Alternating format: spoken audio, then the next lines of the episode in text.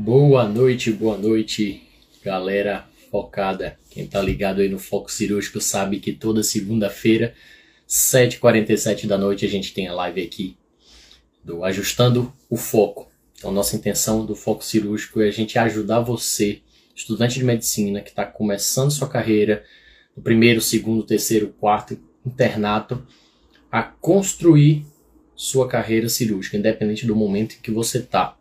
Aí a gente sabe que a construção da carreira de um cirurgião vai muito além da formação técnica.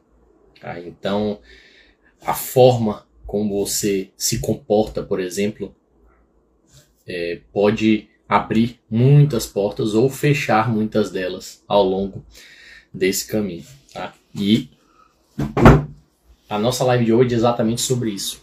É sobre a forma como você se comporta quando você chega no seu R1, tá?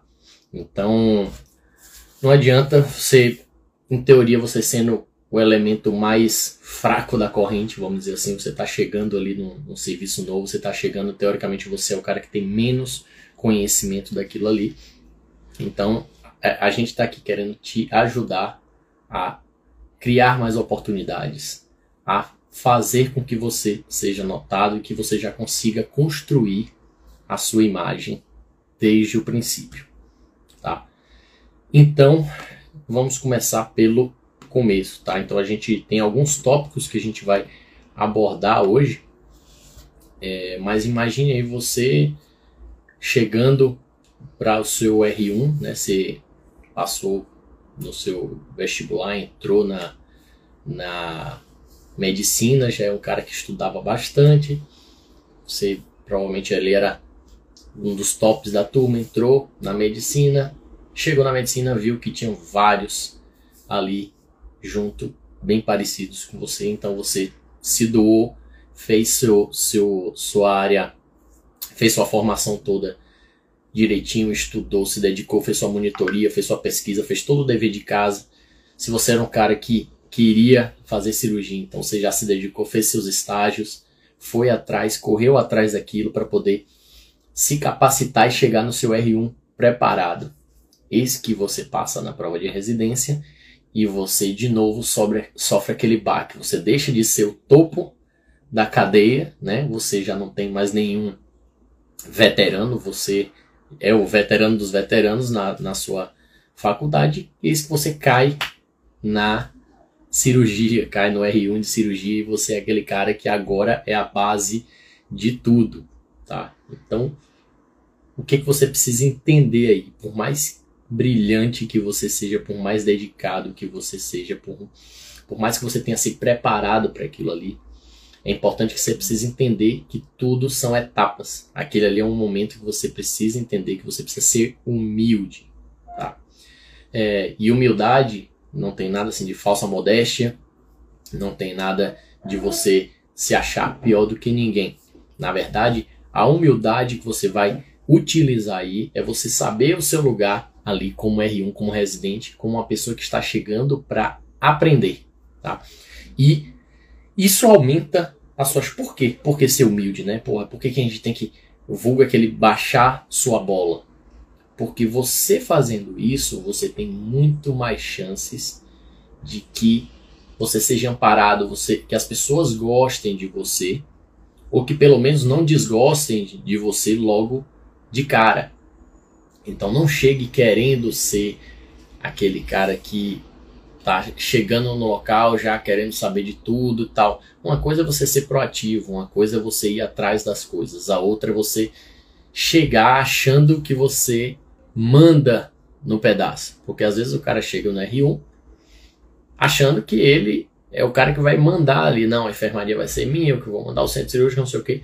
Não é bem assim. Então, seja humilde, tente é, é, compreender aquela situação que você está, aquela parte da formação que começa exatamente de baixo. Você está fazendo, refazendo o ciclo, né? Quando você chegou de calor na faculdade e tal, agora é um novo ciclo. Então você tem que entender que você vai progredir aos poucos. Então, humildade nesse ponto é muito importante. E outra coisa também aumenta a chance de você ter um melhor entrosamento com a equipe multi. Tá? A equipe multi é muito importante, a gente sempre bate nessa tecla. Então, fiquem ligados que isso é um dos pontos mais importantes na construção de sua carreira, na construção de sua imagem ao longo desse período da residência.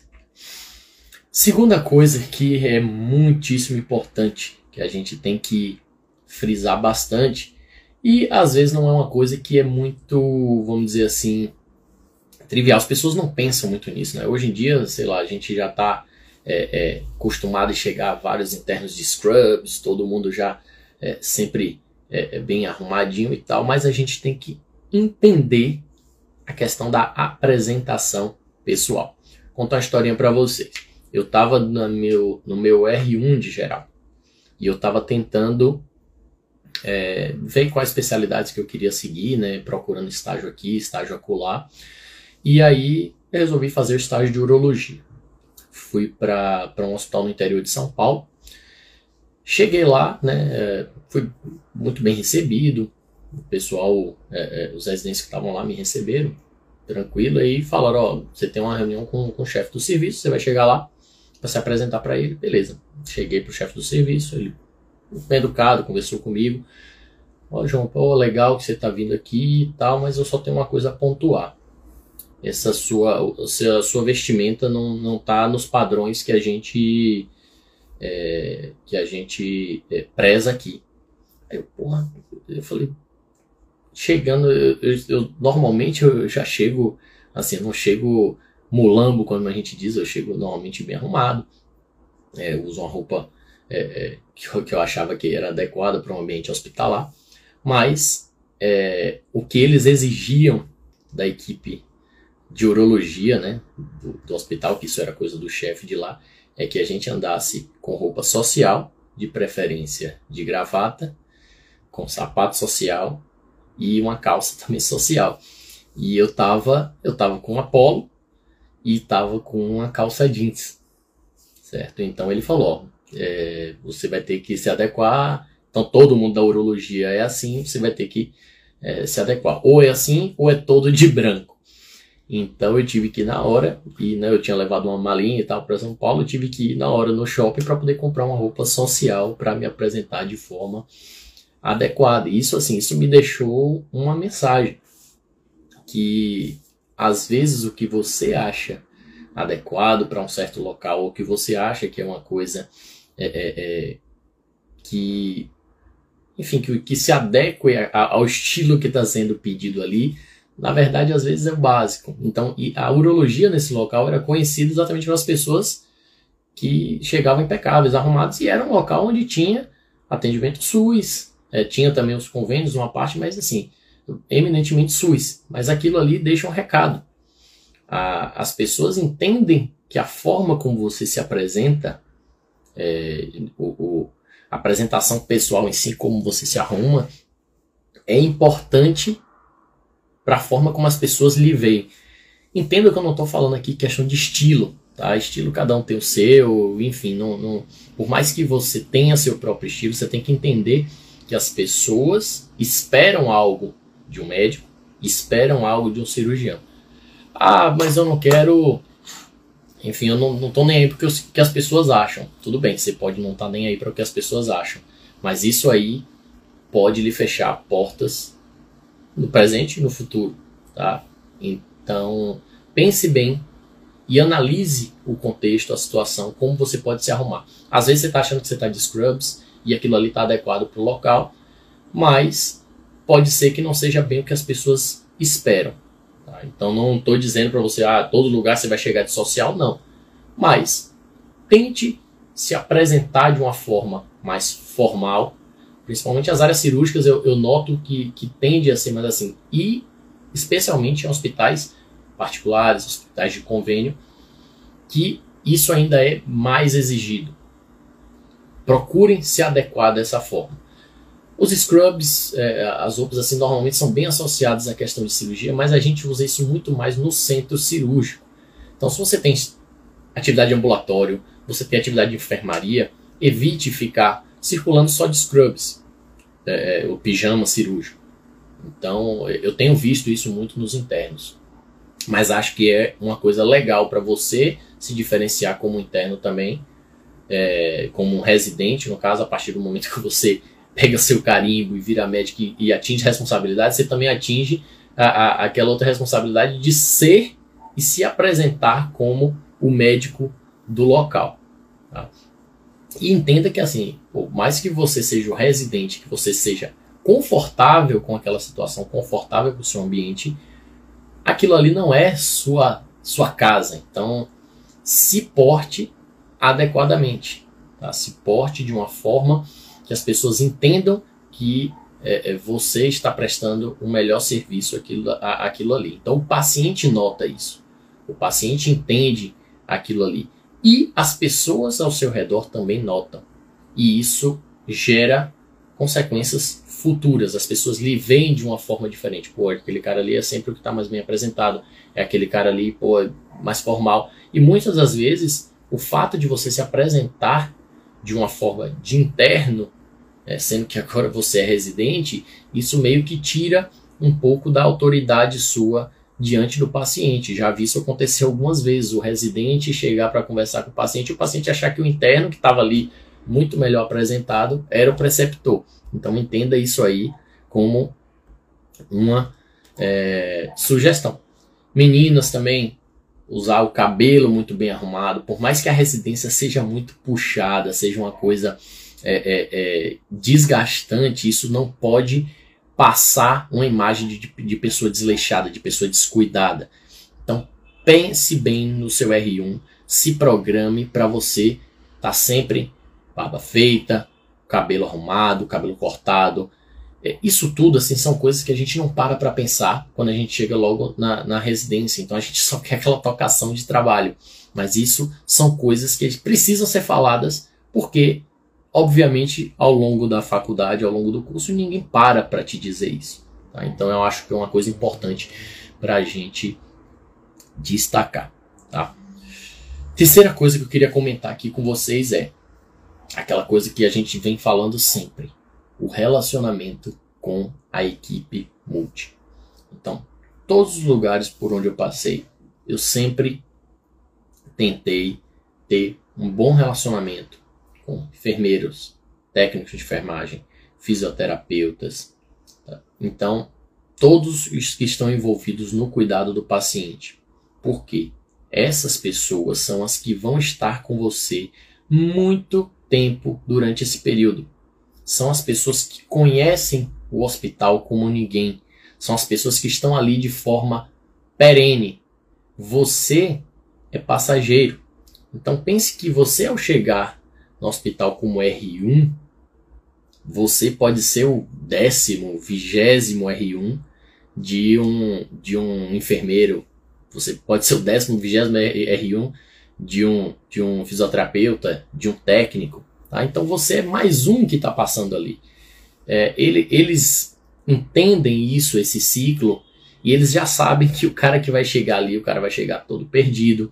É, você é, é julgado, vamos dizer assim, você é observado desde o momento em que você entra. Você, a, a, aquela existe uma certa ansiedade da equipe múltipla por quem vão ser os residentes que vão entrar, porque eles sabem que aquilo ali tornar, pode tornar o serviço deles desastroso, né? Pode tornar a vida deles um caos, ou aquilo ali pode ser uma coisa que vai trazer momentos bons, momentos de trabalho tranquilo, é, é, ao longo desses dois, três anos que vai passar na residência. Então, primeiro você tem que entender que você ali não é chefe deles.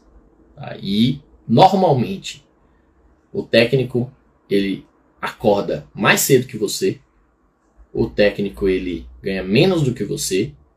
Normalmente o trabalho é muito mais braçal do que o seu e é, normalmente ele recebe muito mais pagação de outras é, é, é de outras situações tem muito mais responsabilidades do que você como R1.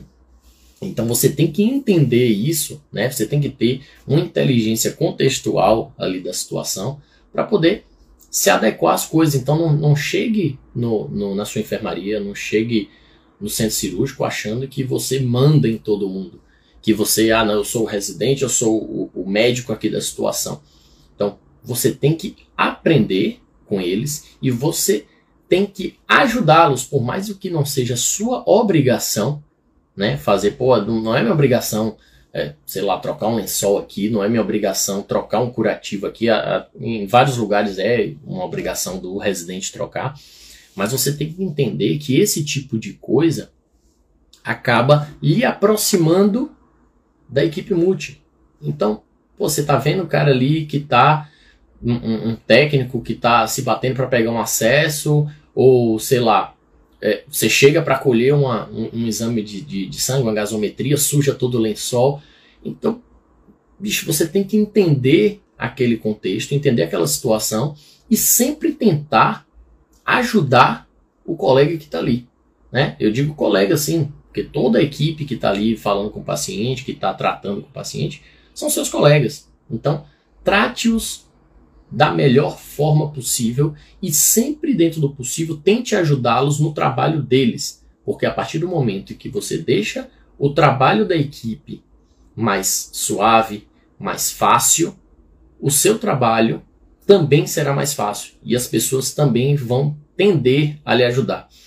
Então, assim, quantas vezes eu estava, sei lá, de sobreaviso no hospital e simplesmente eu conseguia que as pessoas me ajudassem naquele momento, resolvendo um pequeno problema, resolvendo é, é, uma coisa burocrática ali no hospital, sem que eu precisasse retornar, simplesmente porque aquelas pessoas confiavam em mim. Então, são pessoas que em algum momento eu ajudei, é, são pessoas que a gente não, não usava e abusava da, das obrigações dela. Então, assim, sempre tente tratá-las da melhor forma possível. Tá? É, obviamente que tratar de forma cordial, né? Não, não, é, a gente precisa entender que é, a questão de liderança, né? O fato de você ser um líder daquilo ali, não subentende uma um, uma ordem de cima para baixo, tá? Então tente sempre liderar pelo exemplo, tente ser a liderança daquela equipe ali pelo exemplo, até porque na falta de um líder, né? Se você não não não não assume esse papel de liderança daquele local, normalmente as pessoas buscam outros líderes. Então, quem está ali já há muito tempo, elas, elas já entendem como funciona aquela coisa ali. E se você não se portar, se você não chegar se apropriando daquilo ali é, como uma parte sua, como seu grupo, você vai acabar perdendo todo o controle das coisas e aquilo ali, ao longo do tempo, você não vai conseguir que essa equipe entre em sintonia contigo e acabe lhe ajudando. E isso no R1 é fundamental. Fundamental que você tenha a sua equipe junto com você. Então a colaboração de eu time aqui, pô, você chega na UTI, vai lá examinar o paciente, tira o cobertor do paciente, avalia, examina, não sei o que, liga o soro, desliga o soro, mexe aqui, mexe acolá e deixa tudo bagunçado. Assim, eu, eu tá, tá pra, pra eu achar uma galera mais ciumenta do que, e com razão, do que equipe da UTI. Então são os caras que estão ali 12 horas, 24 horas em cima do, do, do paciente, estão é, dando banho, estão fazendo mobilização de um lado para o outro, cuidando, deixando arrumadinho a cama, e chega lá um residente que passa ali sei lá, 20 minutos, dá uma olhadinha no paciente, bagunça tudo, deixa do jeito que tá e dá um tchau. Então entenda que isso aí, por mais que você esteja corrido, ah, porra, minha vida de residente é corrida, eu tô, chego afobado, preciso resolver o problema aqui rápido. Isso não é justificativa. Então se programe para você fazer as coisas de uma forma mais ou menos tranquila e tenha a noção é, daquele contexto onde você está para você conseguir ao menos não atrapalhar as pessoas. Então, o, o, o técnico ali, quando você chegar e tira aquele lençol, bagunça aquilo ali tudo, isso ali no final das contas, ele vai ter uma péssima impressão de você. Na próxima vez que você passar lá, que você for precisar pedir alguma coisa, poxa, bicho, consiga para mim é, é, uma, uma seringa, consiga para mim um. Não, vai rolar, o cara não vai lhe ajudar, o cara não vai ser seu parceiro naquilo ali, certo? Então, é, são coisas a se pensar, tá? Principalmente essa relação, fiquem atentos com, que, com a relação a essa proximidade com a equipe multi e trate sempre todo mundo da melhor forma, que não sejam seus amigos, mas que sejam ali seus, seu, pelo menos seus parceiros de plantão ou pessoas que você pode confiar. Tá? A quarta coisa que eu queria falar hoje são com relação a horários. Então, existem pessoas que têm problema crônico com horários.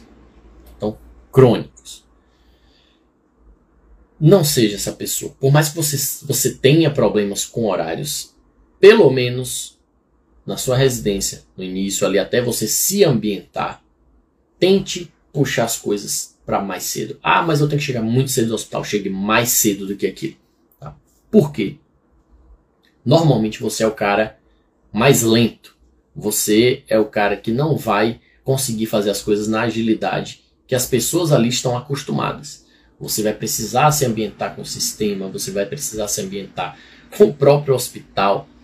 Então, eu lembro que eu cheguei minha, na minha residência de, de Uro, no meu R1, eu me perdia no hospital, eu não sabia os andares. Tinha andar que você não conseguia atravessar o hospital de um lado para o outro, tinha andar que você tal elevador não chegava em, eh, naquele certo andar. Então, assim, tudo para mim era muito mais demorado do que para uma pessoa que já estava ali acostumada vários dias naquilo, que para aquilo é completamente banal. Mas eu chegava a perder 20 minutos nessa de procurar um paciente. Então, imagine você chegando no seu R1 já com a carga de trabalho é, é, cheia, você precisa, você precisar ainda se bater com esse tipo de coisa, com essas pequenas coisas, é, é acaba, acaba diminuindo sua produtividade. Você não consegue desenrolar as coisas como você é, é, gostaria. Então, o ideal é que sempre você tente chegar antes, se programe para chegar antes do início das suas atividades. Pô, tem enfermaria, 6 horas tem que passar enfermaria. Eu chegava lá 5 e 20 terminava, sobrava meus 10, 15 minutos. E aí sim, depois de um tempo, você começa a se programar. Mas nesse início, sempre tenha uma folga, que normalmente você é o cara mais lento, tá? Outra coisa, respeite o tempo dos outros, tá? Eu tinha um preceptor no meu R1, inclusive conversou com a gente aqui recentemente, que ele tinha uma, uma regra muito clara. Ele chegava para a gente e dizia: Ó, pessoal, existe uma coisa que é pontualidade. Então a gente aqui tem um avião. Vocês já foram no. Vocês já pegaram o avião, né? Provavelmente já, já viajaram de avião. E você sabe que bateu o horário do avião, fecha a porta e quem está ali decola, quem não está ali perde o voo. Essa é uma coisa tão assim regrada na cabeça da gente, né? Quando ele falava isso, a gente achava que ah, não era ah, conversa, balela, e o Zé mais chegava a falar pra gente, ó, oh, bicho, tem que chegar no horário. Se chegar um minuto, ah, professor, mais um minuto, você chegou na porta do avião um minuto mais tarde, a porta vai estar fechada. E era assim que funcionava na nossa sessão clínica e no centro cirúrgico. Ou seja, todo residente deveria estar lá pontualmente até às 7 horas da manhã.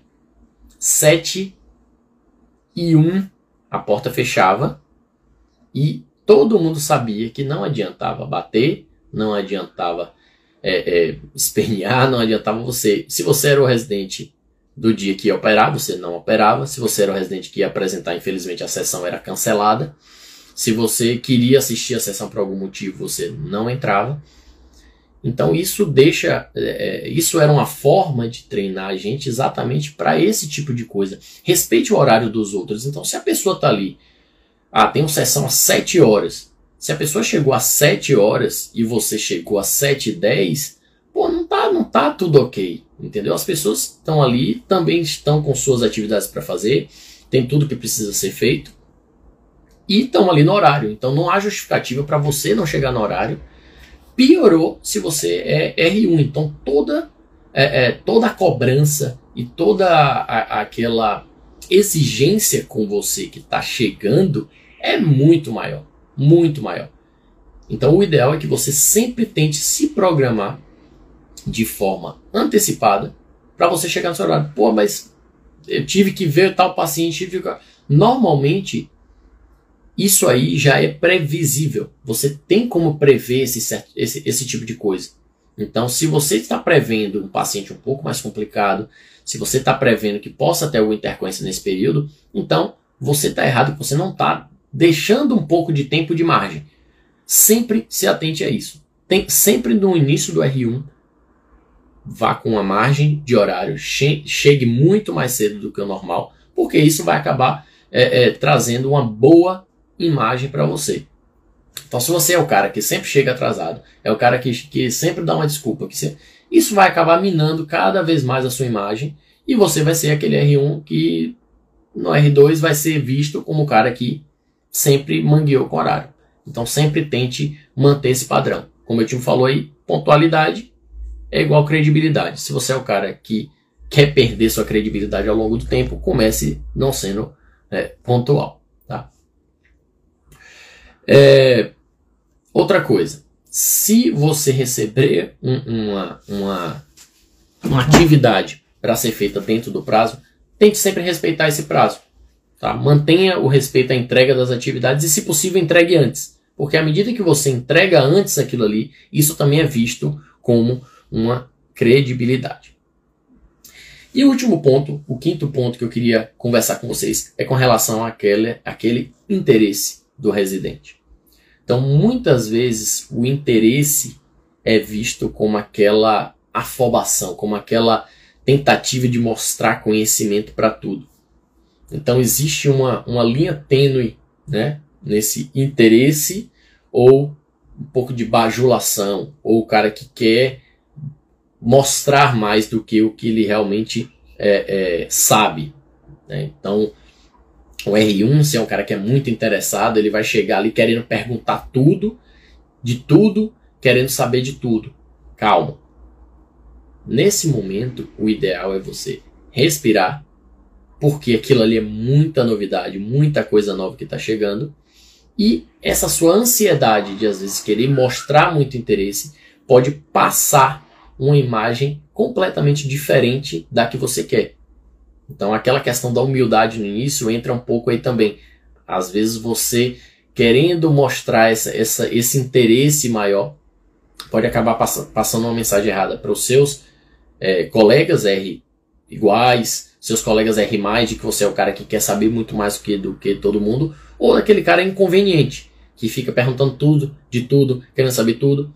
Então, entenda o momento, entenda a, a, a situação em que você pode, o que você deve fazer perguntas, fazer contribuições, principalmente durante cirurgias. Então, evite aquele tipo de pergunta que você faz já trazendo uma resposta junto, ou aquele momento que você faz no momento mais tenso em que está todo mundo mais, mais quieto. Evite também fazer aquelas perguntas que você vai acabar comprometendo o seu colega, é, o R, que seja. Tá? Então, tente demonstrar o interesse, mas um interesse que seja no nível adequado para aquele momento. Então, esse, esse feeling, essa, essa, essa sensação da hora de perguntar, eu sugiro que você, no início, se atente a observar. Então a melhor coisa nesse momento é você parar. Então, primeiro, primeiras duas semanas, primeiras três semanas, você aprende muito mais olhando e entendendo a cultura daquele lugar, você entendendo o andamento das coisas, a velocidade com que as coisas acontecem e entendendo principalmente cada preceptor.